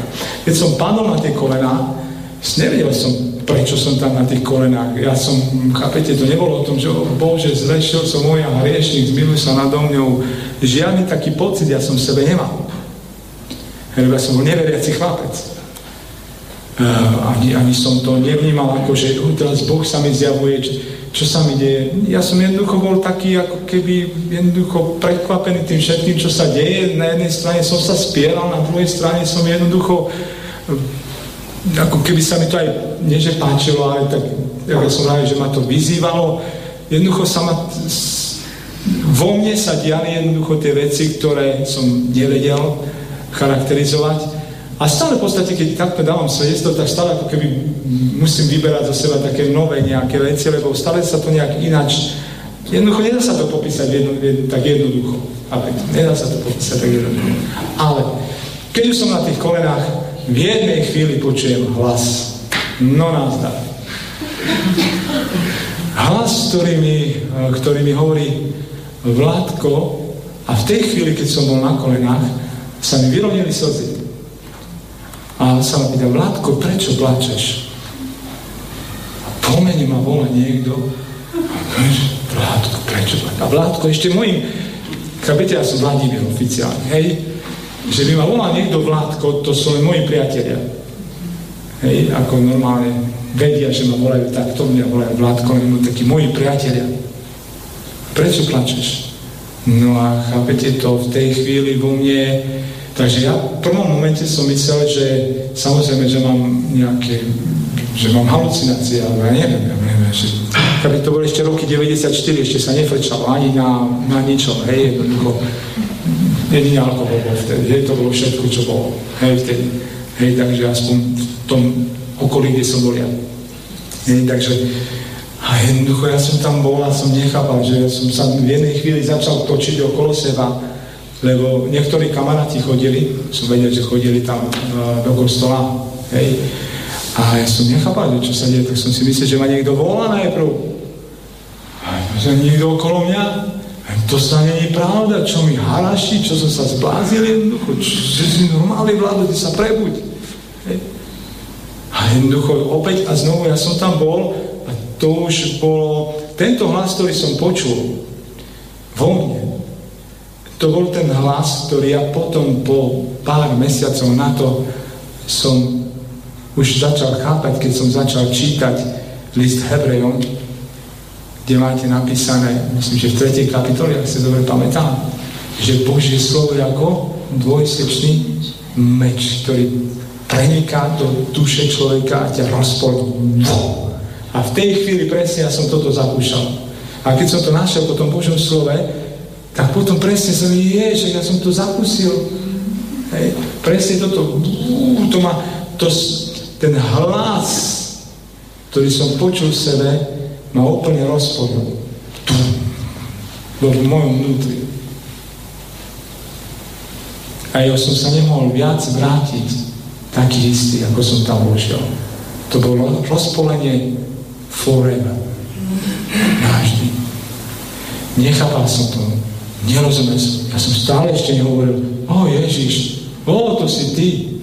O, vďaka ti. O, ja som, sorry, ja som, nie, ja som stále tam bol, nerozumel som, ale som, nie, srdce mi bylo. Potom som prestal plakať.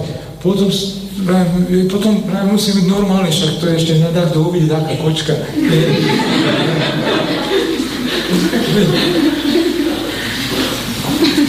Ale stále som tam bol na tých kolenách a druhýkrát ten istý hlas. Wow. Hlas, ktorý ja keď mám definovať, to je hm, hlas, ktorý presne ja som myslím v tom tej chvíli potreboval. Hlas, ktorý je mužský, hlas, ktorý je pre mňa autoritou, ale hlas, ktorý je ako trénerom môjho života. Viete, to je taký, že nie taký, že hej, či dám ukážem. Ale ten hlas, ktorý ja som ako keby potreboval, a druhýkrát ten hlas a mi hovorí, Vládko, vstaň a choď. Ja mám pre teba inú cestu. Keď predtým ma ten hlas rozpojil, tak teraz som dostal naozaj takú pecku do srdca. To bola iná tetovačka. To mi Boh vytetoval až dodnes do mojho srdca. To bola pečať jak zvon na toho píka, ktorý som ja vtedy bol taký nespratný, taký, viete, mladý chán, dovolí si všetko. Pištol to bola moja, moja milenka. Spával som s tým, ja som bol totiž veľmi dobrý v tých veciach a tak ďalej. Ja som to miloval všetko tieto veci. Pečať do srdca, ktorú mi dal Boh. Choď, vstaň, choď, ja mám pre teba jednu cestu. Ja som jednoducho vstal, otočil som sa, vyšiel som von z kostola a keď som zatvoril celú tú bránu veľkú na tom chráme Sv. Alžbety, urobil som ešte asi 5 krokov A v jednej chvíli to všetko ako keby zmizlo, viete, taký ten, tá duchovná skúsenosť a ostali ste iba ako keby taký, taký obyčajný vládu tam ostal. Tak sme si vypočuli vzácne svedectvo jedného zo slovenských kňazov, ktorý pôsobí v Sklenom otorčianských teplíc. Je to smerom na Handlovu, taká dedinočka v takom charizmatickom spoločenstve Koinonia Jan Krstiteľ, ak by vás oslovili jeho slova, tak si ho tam nájdete. Osobne som tam bol. Dva, trikrát v živote. Dobrú pizzu tam dávajú. A rozprával som sa s dôstojným pánom Vladimírom a keď ma tak počúval, čo sa mi to vlastne stalo, dal som to podrobnejšie aj na stránku umenie žiť.eu, je to tam v článku, aj prenasledovania sú milosť. To povedal svätý Vincent de Paul. Aj prenasledovania sú milosť. Majú to lazaristi Banskej Bystrici na pamätnej tabuli. Tak som o tom rozprával, čo sa mi asi stalo, počúvam a počúva tak empaticky a povedal mi odpoveď, čo na to taký komentár a vetu, ktorú som veľmi potreboval počuť. Pavel, keď si zažil ukrižovanie a ukrižovaného Krista, no tak čakáte už len Kristus skriesený, tak teraz hovor o tom skriesení viac. Ďakujem, Vladimír. Nádherná múdra veta. Máme medzi slovenskými biskupmi aj duchovného bojovníka, ktorý sa, predstavte si, rezentne ozval v januári 2016 najmladší z biskupov grekokatolický biskup Milan Lach.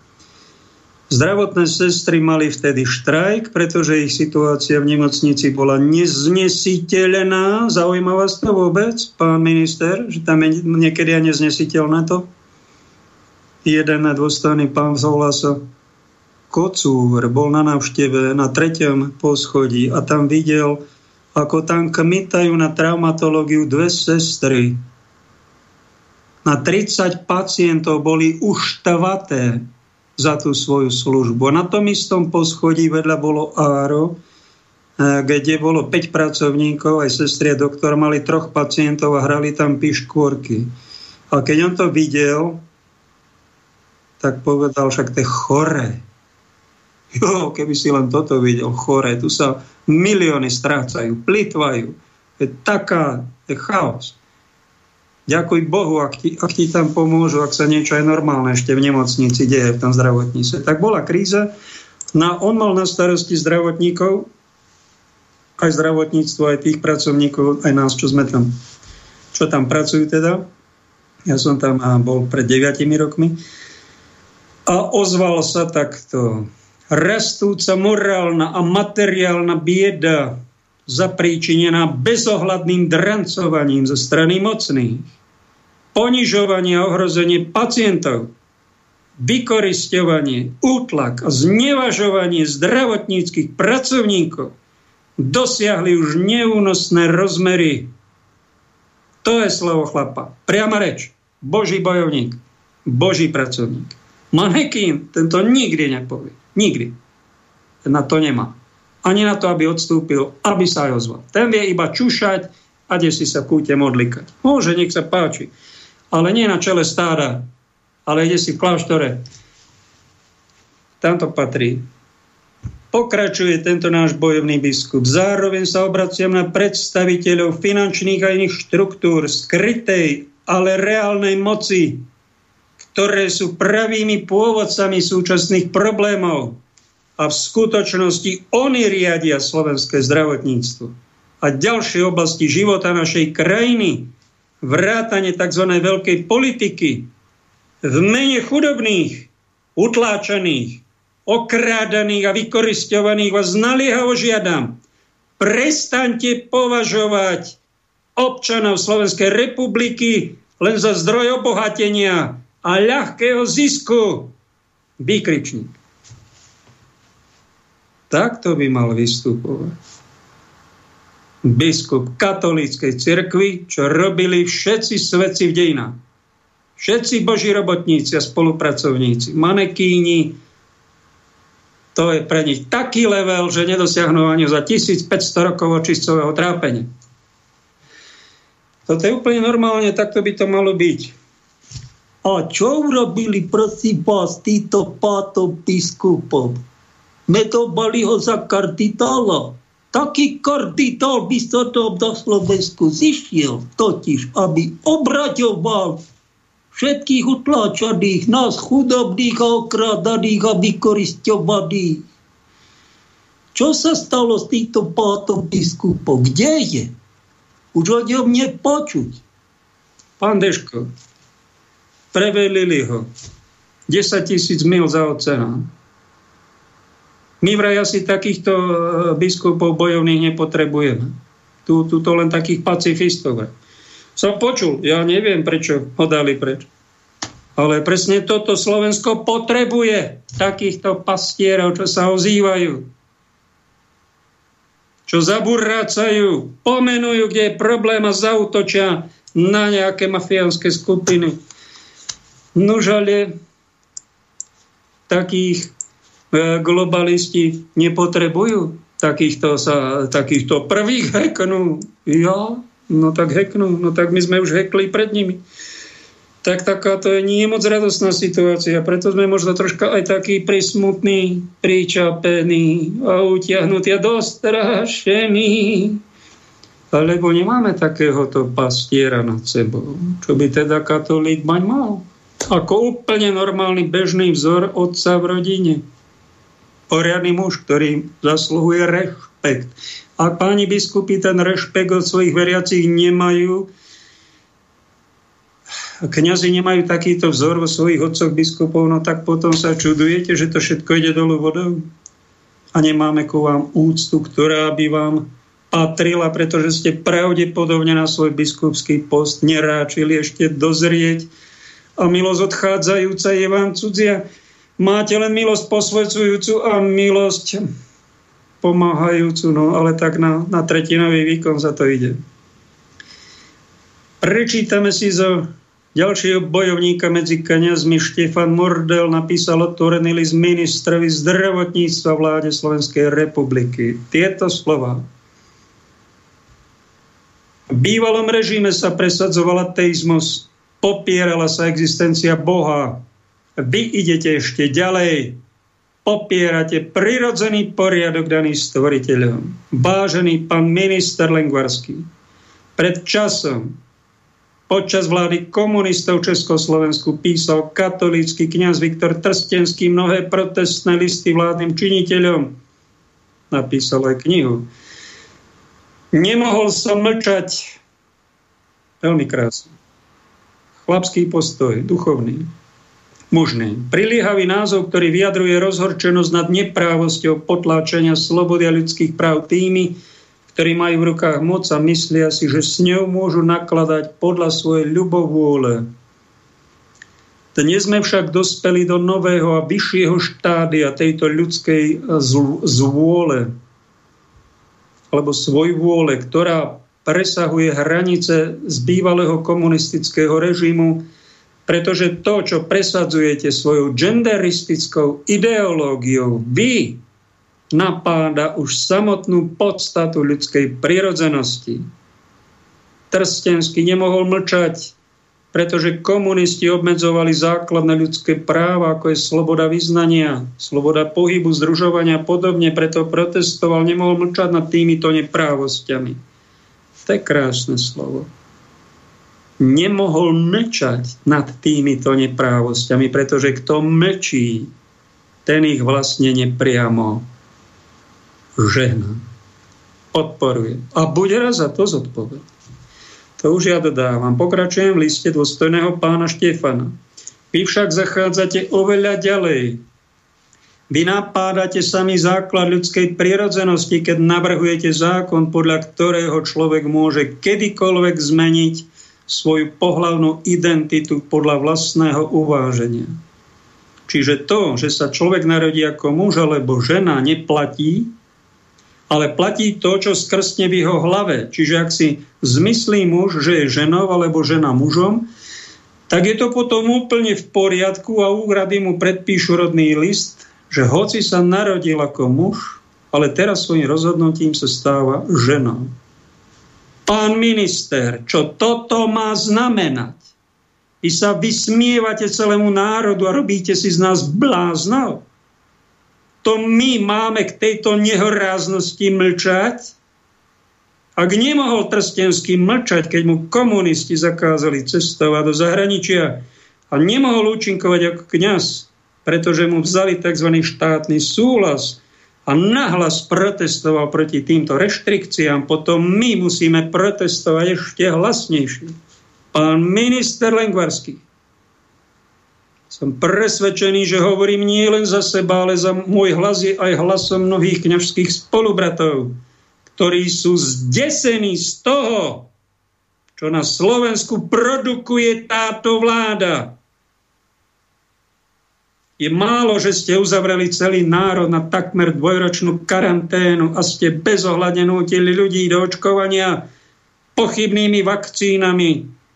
A napokon vyhlásite, že pandémia COVID-19 sa javila ako bežné respiračné ochorenie dokážete sa aspoň ľuďom ospravedlniť za tie príkoria mnohé, čo ste spôsobovali za tie posledné dva roky,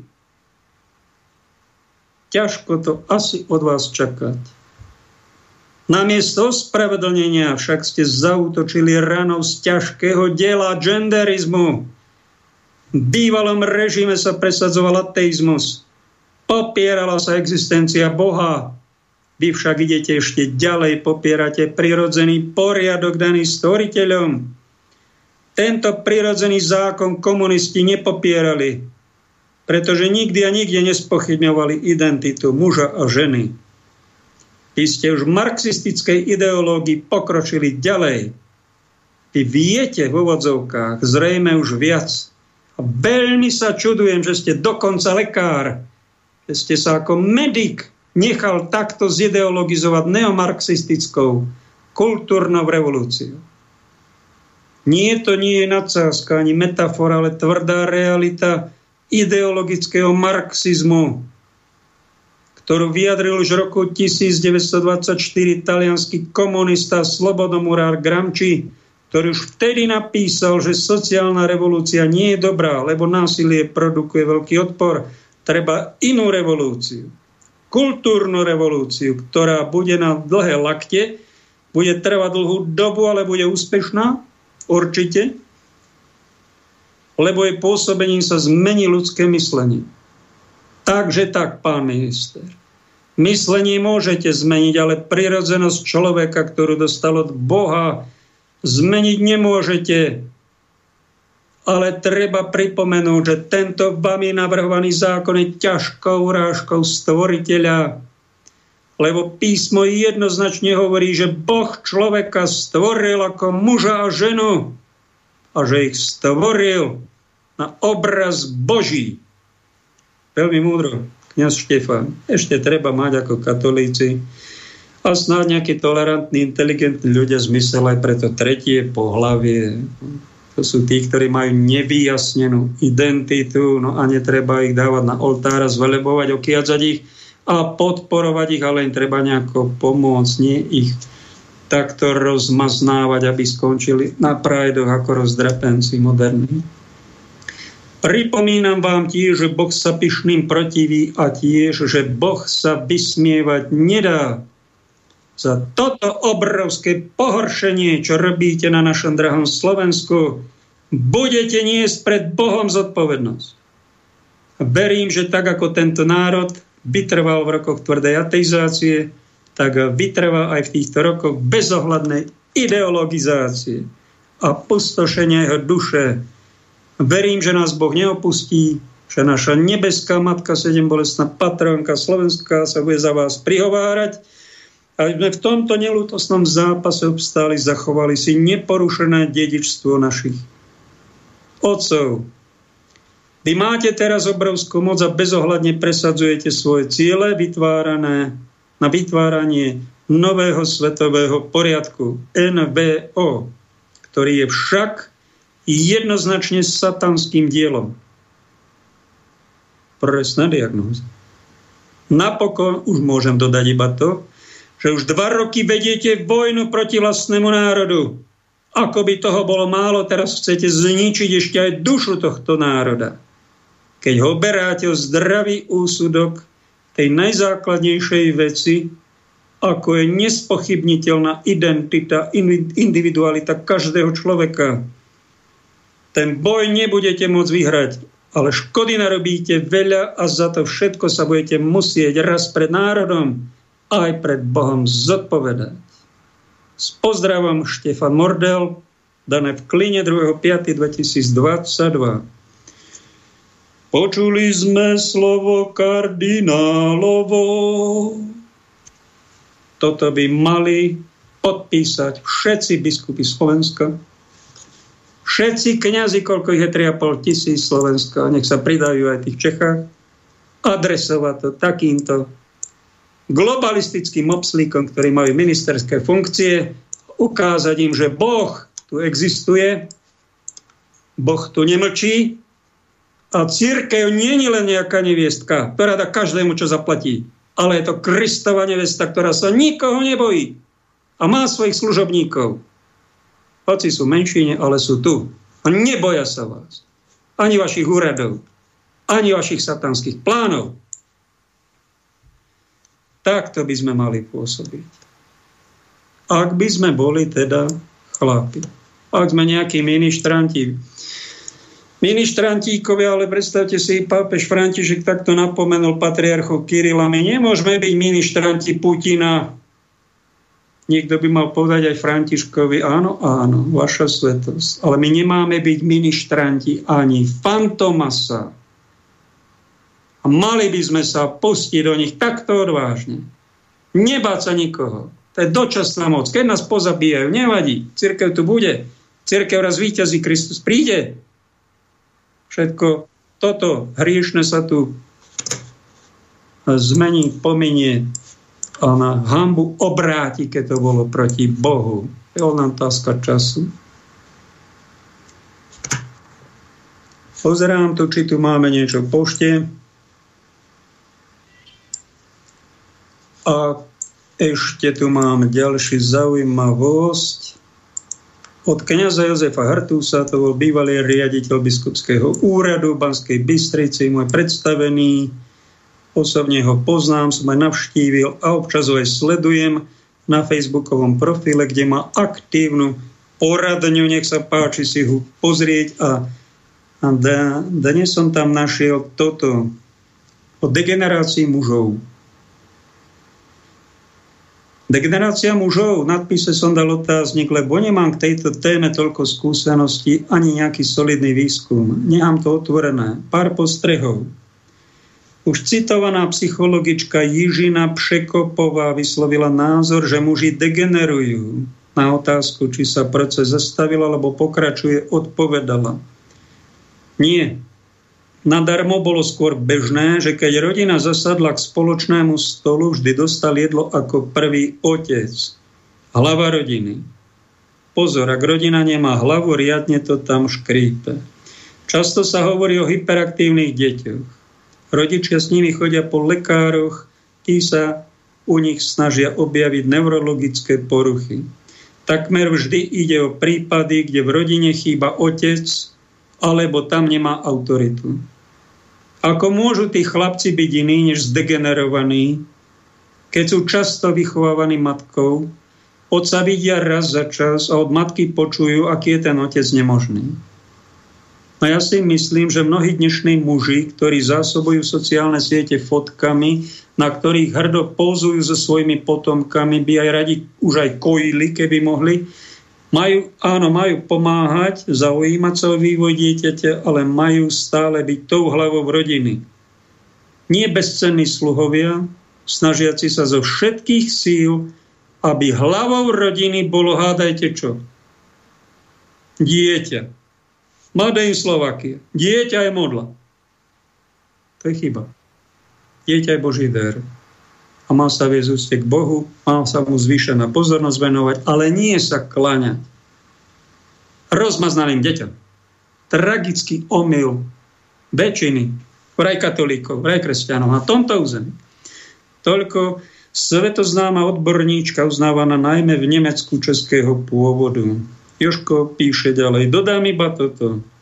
Jeden mladý muž, ktorý je veľmi nadaný intelektuálne aj umelecky, sa ťažko prebíja životom. Balansuje medzi drogami, kriminalitou, usporiadaným životom a stiažuje sa. Otec ma neuznal. Nikdy mi nepovedal, že je na mňa hrdý. Badám, ako veľmi mu chýbala v živote hlava rodiny a tzv. otcovská láska. Dostali sme materinskú nepodmienenú lásku od mamičky. Ak ste dostali, ďakujte za to Bohu, dostali ste veľmi cenný dar po živote, nepodmienenú lásku svojej mamy. Ale myslíme si, že aj Boh má tzv. nepodmienenú lásku, ako si to snažíme nahovárať, je tiež genderizmus medzi nami, že Boh je nepodmienená láska. Čo na to Ježíš? Nedáva nám Otec žiadne podmienky. Ježiš by nám povedal priamo. To je klam. Boh je podmienená láska. A poštolián hovorí, kto si chce ctiť Boha, mal by sa snažiť zachovávať jeho prikázanie potom dostane Božiu lásku. Otcovskú lásku. Toto chýba v našich cirkvách, v našich rodinách. Otcovská zdravá, otcovská milujúca láska. Sme zoženštili, sme metrosexuáli. My sme není Boží apoštoli, Boží bojovníci, my sme kariérni diplomati. A beda tomu národu, beda tým rodinám, keď má takýchto otcov, vodcov, ktorí sú v skutočnosti ťuťmáčikovskí, z vodcovia. A nie sú dobrým príkladom ani svojim synom, svojim dcerám, svojim ovečkám, svojim voličom. Ale e, zvádzajú ho na cestie, v ktorom sú sami. Bodaj by to zdravomužné ktoré tento svet potrebuje ako soľ, bodaj by to nevymrelo a bodaj by k tomu napomohli aj tieto moje slova, ktoré snáď budú aj duchovnou prácou. Ak je za nimi Božia milosť a modlitby, možno aj vás. Ďakujem za pozornosť. Ďakujem za to, že sa zamyslíte. Ďakujem za podporu pre celý Slobodný vysielač.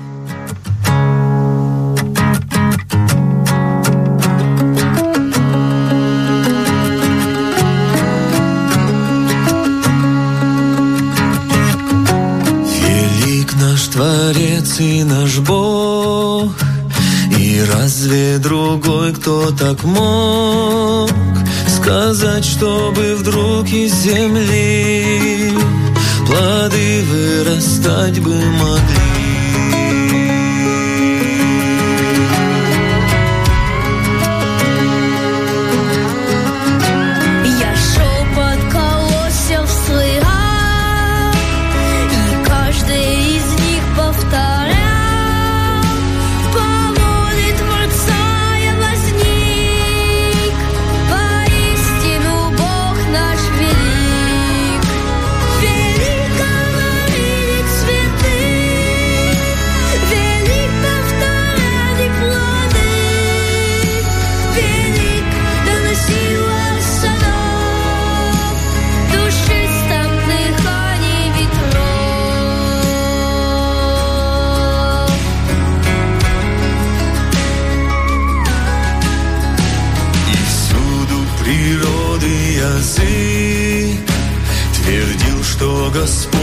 Наш велик, но только как жалят людей, не слышал я этих речей.